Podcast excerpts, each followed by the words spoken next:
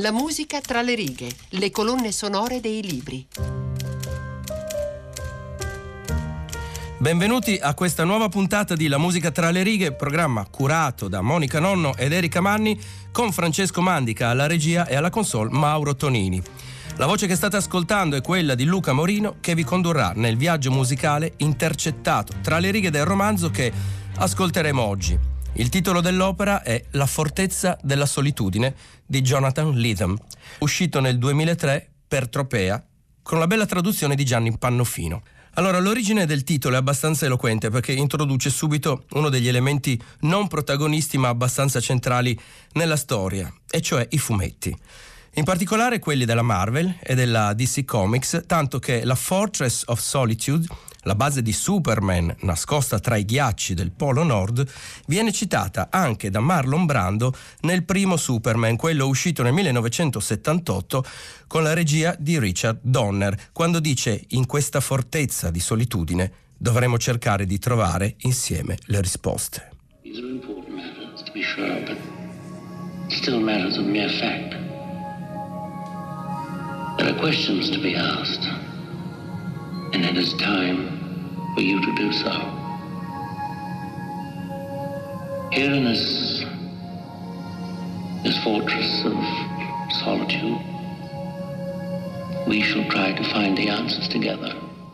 I fumetti, dicevamo, sono solo dei coprotagonisti del romanzo, così come lo è la musica nera, così come lo sono i temi trattati da Lidem mentre racconta uno spaccato di vita urbana newyorkese a partire dagli inizi degli anni 70. A differenza di altri romanzi, qui però il lettore non arriva mai a sentirsi protagonista nella storia, a interpretare uno dei personaggi, diciamo, ma piuttosto è un testimone delle vicende di Mingus e Dylan e del loro inesorabile disagio giovanile condito con i migliori ingredienti della vita di strada, cioè piccola violenza, droga, bullismo si avverte costantemente una sorta di predestinazione a cui i protagonisti tentano di opporsi con tutte le loro forze, ma che nel tempo finisce per prevalere. Complice anche una società americana ancora ben lontana dall'aver risolto le antiche conflittualità, quelle tra i bianchi e i neri. Affermare che la storia sia principalmente ambientata negli anni 70 sarebbe riduttivo nei confronti di una decade che in realtà è la protagonista assoluta del racconto. I due ragazzini, Dylan Ebdus bianco e Mingus Rood nero, non sono che gli attori comprimari residenti a Govanus, un quartiere di Brooklyn intriso di problematiche sociali e tensioni razziali, abitato da gente incazzata o quando va bene indifferente. Un laboratorio a cielo aperto dove uscire per strada significa, soprattutto se sei bianco, sfidare un mondo ostile per definizione, pronto a schiacciarti in nome di una rivalsa sociale impossibile da esercitare nei piani più alti della società. I due si conoscono per strada, dapprima si scoprono entrambi amanti di fumetti, poi di canne. La loro amicizia sfida le leggi della sopravvivenza urbana, ma prosegue con alti e bassi mentre il tempo passa, i genitori invecchiano, le droghe invadono. La musica, altra grande protagonista, si trasforma come i vagoni del metro e i muri del quartiere, sempre più ricoperti di graffiti. Alla radio il funk va per la maggiore, ma poi arrivano il rap e il punk e spazzano via tutto, comprese le barriere tra musica bianca e musica nera. Mingus e Dylan si incroceranno ancora a distanza di anni, dopo aver vissuto due adolescenze faticose ma diverse, per poi proseguire lungo strade completamente divergenti in un paesaggio americano sbiadito e rassegnato. Dylan Ebdus è una sorta di alter ego dell'autore Jonathan Lytham rivive le sue memorie e affronta le prove della strada a cui è sottoposto quotidianamente con un senso di rassegnazione che però non sfocia mai nel vittimismo. La situazione è quella, se vuoi sopravvivere devi mimetizzarti, vedere tutto ma fare spesso finta di niente. Devi metterti qualche moneta in tasca e il dollaro di carta, quello buono, infilato nei calzini, perché tanto già sai che qualcuno più forte o più bullo di te inizierà a chiederti se hai qualche spicciolo da imprestargli e se non ce l'hai, finirai come minimo con un braccio stretto intorno al collo e gente che ti rovista nelle tasche. Negli anni 70 Brooklyn andava così. Mentre la colonna sonora di quei tempi rappresentava uno dei momenti più intensi, divertenti e creativi della musica moderna. Da soul, jazz e RB si passò al funk, all'esplosione delle radio in FM, alle prime testimonianze di proto-rap che divenne poi protagonista negli anni a venire. Insomma, un periodo veramente esaltante. Dean Street era un'isola nel tempo, la scuola lontana milioni di chilometri, le madri che chiamavano a casa i figli, le luci interne dell'autobus accese proprio in quel momento, signore grasse che tornavano a casa dagli uffici dell'assessorato all'istruzione in Livingston Street, le loro forme stanche simili a denti neri dentro la bocca illuminata dell'autobus. Marilla che passava un milione di volte cantando It's true how sometimes you really do abuse me. You get me in a crowd of high class people, then you act real rude to me. La luce che svanisce ansiosamente, le luci dei lampioni ronzanti all'accensione, i loro pali arcuati decorati da impronte di scarpe da ginnastica a forma di boomerang e Mingus Rude che diceva in un pomeriggio agli sgoccioli, senza scollare gli occhi da una vignetta di Marvel's Greatest Comics, in cui Mr. Fantastic si era trasformato in una sfera grande quanto una palla da baseball, con la faccia minuscola su cui si intravedeva l'indizio inconfondibile delle tempie ingrigite, reso con un dettaglio incredibile, per farsi sparare con un bazooka nella bocca vulnerabile di un altrimenti ostico robot alto 30 metri chiamato Tumazuma il totem vivente, tua madre se n'è andata? Sì. Sono cazzi, ragazzo.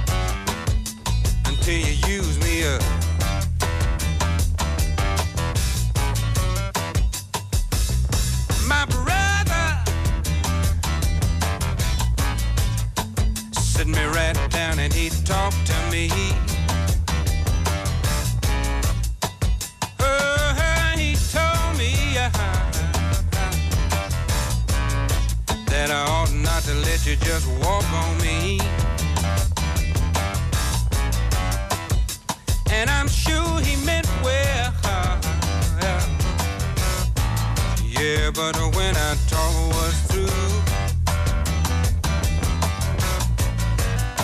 I, I, I said, brother, if you only knew, you'd wish that you were in my shoes.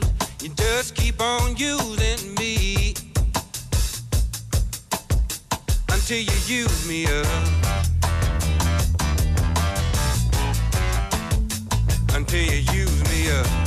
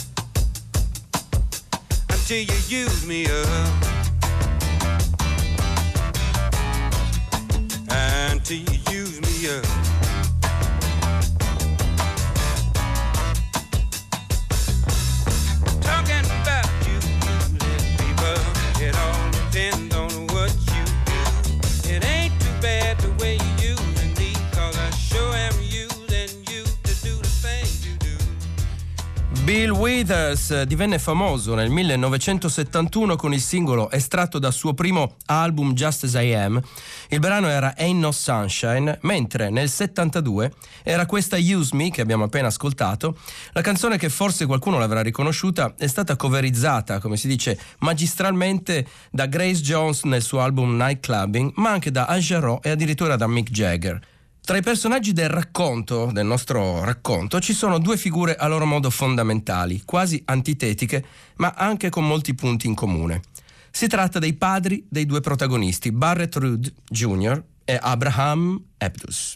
Il primo è stato il cantante dell'immaginario gruppo soul dei Distinctions, formazione che ha avuto un suo momento di grande successo, ma poi è stata dimenticata abbastanza in fretta. La sua casa è piena di vinili, memorabilia dei tempi d'oro. Sostanzialmente Barrett Rudd passa il tempo in casa vivendo di diritti d'autore e fumando marijuana che tiene in frigorifero assieme alle immancabili birre.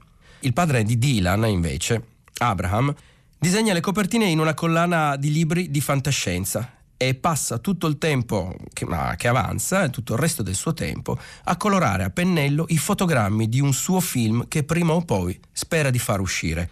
Un punto in comune a entrambi è che sono stati abbandonati dalle rispettive mogli. Le madri dei ragazzi hanno fatto perdere le loro tracce e sono presenti e determinanti nel romanzo esclusivamente in funzione della loro assenza. Intanto i vinili che girano sul piatto di Barrett Rudd Jr. diventano ogni giorno più importanti.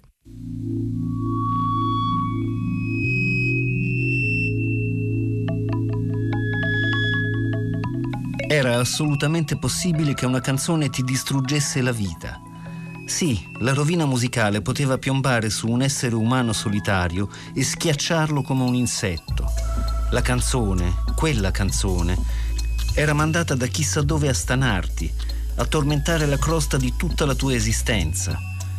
Quella canzone era il tuo merdoso destino personale, manifesto come un brano pop trasmesso da tutte le radio. Come minimo, quella canzone era la colonna sonora della tua distruzione, il tema. I tuoi giorni si riducevano a un montaggio ridotto al battito del suo campanaccio, l'inesorabile linea di basso slappato e una voce cruda, una specie di ghigno cantato circondato da gemiti di piacere. Il balbettio e lo sgorgare di cosa? Basso tuba, corno francese? Chitarra ritmica e tromba dalla tonalità beffarda il cantante avrebbe anche potuto puntarti una pistola alla testa. Come potevano aver lasciato che accadesse? Come potevano aver lasciato che accadesse alla radio? Quella canzone dovrebbe essere messa fuori legge. Non era razzista, non riuscirai mai a dimostrarlo, non ci provare nemmeno, quanto piuttosto contro di te.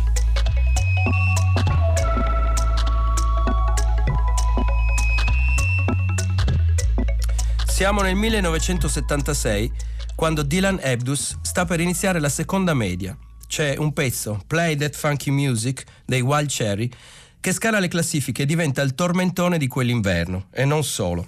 Il gruppo era formato unicamente da bianchi, il nome Wild Cherry deriva da una scatola di pastiglie per la tosse che stava prendendo il cantante Rob Parissi e che scrisse il pezzo quasi per scherzo.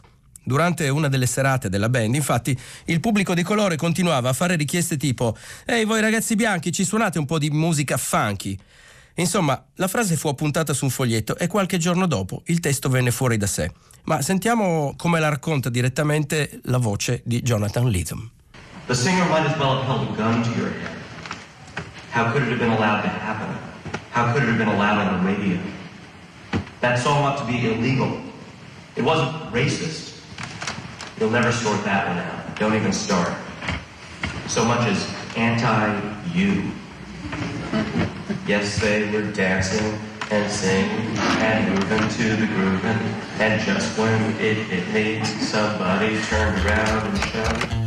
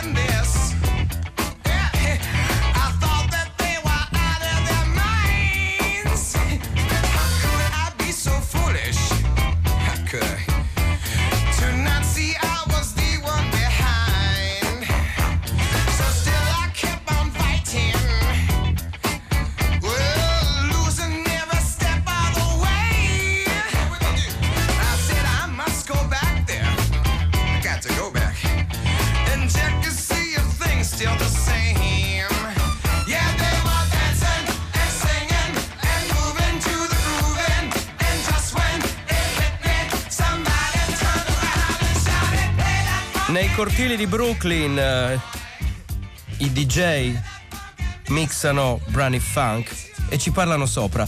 L'hip hop inizia a diffondersi nei raduni spontanei, fuori dalle discoteche ufficiali e Grandmaster Flowers è stata una delle figure più importanti di quella nuova scena della musica nera americana.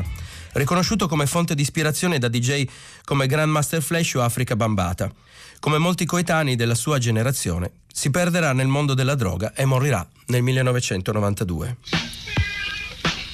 One, two, one, two, one, two. New York City. Right now you're listening to the sounds of the Grandmaster Flow is on your mind, eh?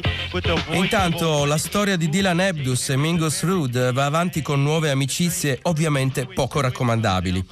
Mingus si dà ai graffiti e il suo tag, Dose, inizia ad apparire su tutti i muri del quartiere, come una rivendicazione di militanza e appartenenza di autori invisibili ma nello stesso tempo onnipresenti. La città è loro, soprattutto di notte. Ragazzi in grado di creare una nuova arte underground con le bombolette di vernice spray. E realizzare graffiti nei posti più impensabili della città senza farsi mai beccare. Praticamente degli eroi. E Brooklyn vive tuttora dei colori e delle immagini ereditati da quei pionieri della street art. Sono gli stessi anni in cui sui muri di New York appare anche un certo Jean-Michel Basquiat, che all'epoca si firma Samo, cioè Same Old Shit.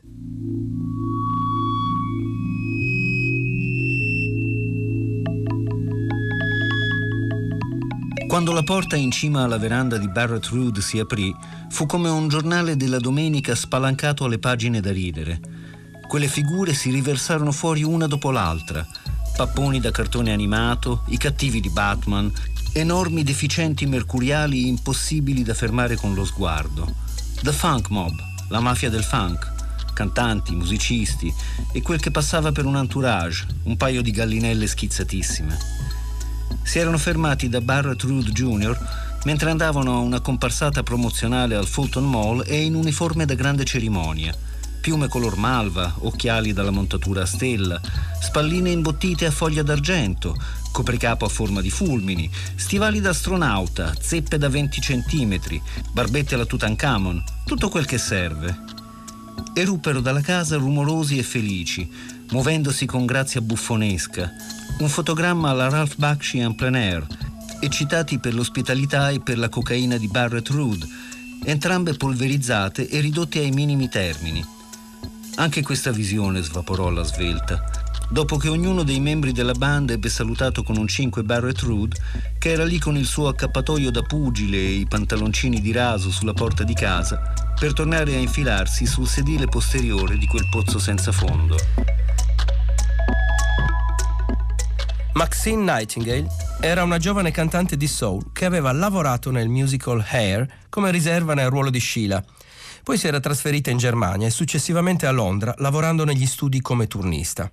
Quando le fu proposto di cantare um, Right Back Where We Started From, scritta apposta per lei da J. Vincent Edwards, fece parecchie storie, non era entusiasta, non le andava la tonalità scelta, voleva cantare sotto pseudonimo e fu convinta, a fatica, ad accettare delle royalties sulla vendita del brano piuttosto che una paga di 45 dollari per la session. Il singolo, uscito nel 1975, in breve divenne un enorme successo, vendendo milioni di copie.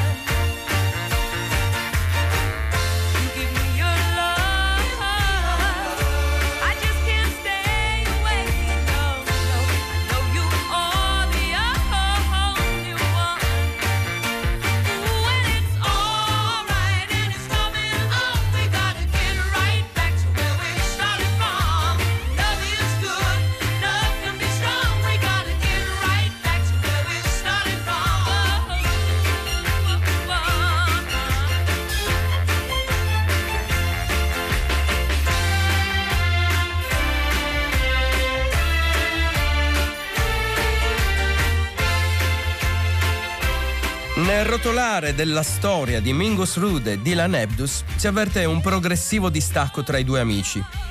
Il primo ha preso una piega decisamente brutta, non frequenta più la scuola, è perennemente fumato ed è passato dal consumare le scorte di Maria del padre alla cocaina, sempre del padre, e al crack. Se la fa con uno dei più accaniti teppistelli del quartiere, Robert Woolfolk, e con un altro coetaneo bianco, Arthur Lomb, tendenzialmente sfigatino.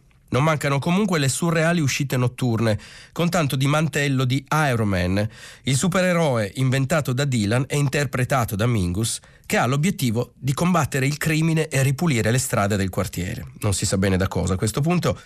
Le avventure si limiteranno ad alcuni maldestri tentativi, per nulla sostenuti dai poteri dell'anello magico regalato a Dylan da un barbone, un certo Aaron X. Doyley, poco prima di morire, in seguito a una rovinosa caduta da chissà dove. La vita del quartiere comunque sta sempre più stretta al ragazzo bianco che riesce a entrare in un prestigioso college, cambia aria insomma, e anche la musica subisce una nuova trasformazione.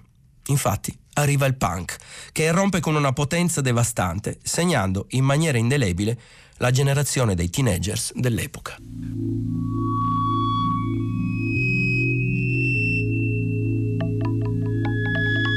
Un barcone grugnì giù ai dock con un enorme graffito di strike a tre colori su un fianco, un'opera davvero potente. Restò seduto a lungo, a cantare fra sé canzoni dei Clash, I'm So Bored with the USA, Julie's and the Drug Squad, dischi che non aveva mai fatto sentire a Mingus Rood, perché in Dean Street lo imbarazzavano, perché non sapeva come fare. Poi Talking Heads, Find Myself, Find Myself a City to Live in. Restò lì seduto a misurare i grattacieli fra le sbarre e quando si fu stancato il sole era tramontato e sbirciava con i raggi arancioni succhiusi tra le torri e i ponti. La luce di miele si avvampò e si fece poco a poco più spenta e Dylan si era perso la cena di Abraham. Era rimasto lì seduto tutto il giorno. Le scene punk e new wave newyorkesi ora hanno un club di riferimento un tempio eletto, che si chiama CBGB's. Si trova sulla Bowery, nella Lower East Side di Manhattan, e non è altro che una specie di tunnel stretto, angusto, in cui però suonano tutti i gruppi che hanno poi scritto pagine eh, indelebili nella storia della musica a cavallo tra i 70 e gli 80. Possono essere i Ramones, i Blondi di Debbie Harry, Television di Tom Verlaine, Patti Smith, uh, Mick DeVille, i Flashtones. I CBGBs chiuderà nel 2006 dopo una lunga avvertenza con i proprietari dell'immobile e il titolare Hilly Crystal recupera tutto l'arredamento possibile per cercare di riaprire il locale a Las Vegas, purtroppo senza riuscirci, in quanto muore l'anno successivo. Tra le band di fama mondiale uscite da quel bugigattolo ci sono anche i Talking Heads e questa è Cities tratta dall'album Fear of Music del 1979.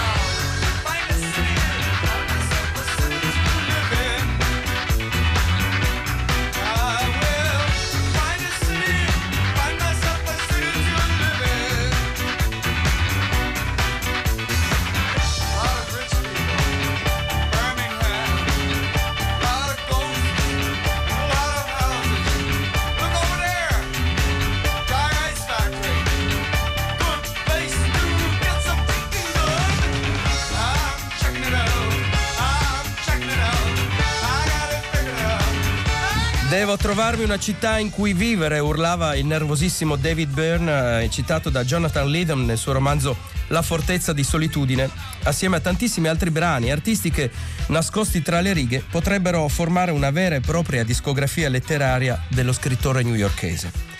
Abbiamo sentito che la musica funk la fa da padrone, ma la playlist completa, che considera artisti estremamente diversi tra loro, eh, annovera anche altri personaggi tipo Brian Eno, i Genesis, Elvis Presley, Ian Dury. Il giovane Dylan Eptus, crescendo, intraprende una carriera come giornalista musicale e questo escamotage aiuta ancora di più l'autore a sguazzare nel mondo della discografia, lasciando trasparire una passione che va ben oltre le esigenze letterarie.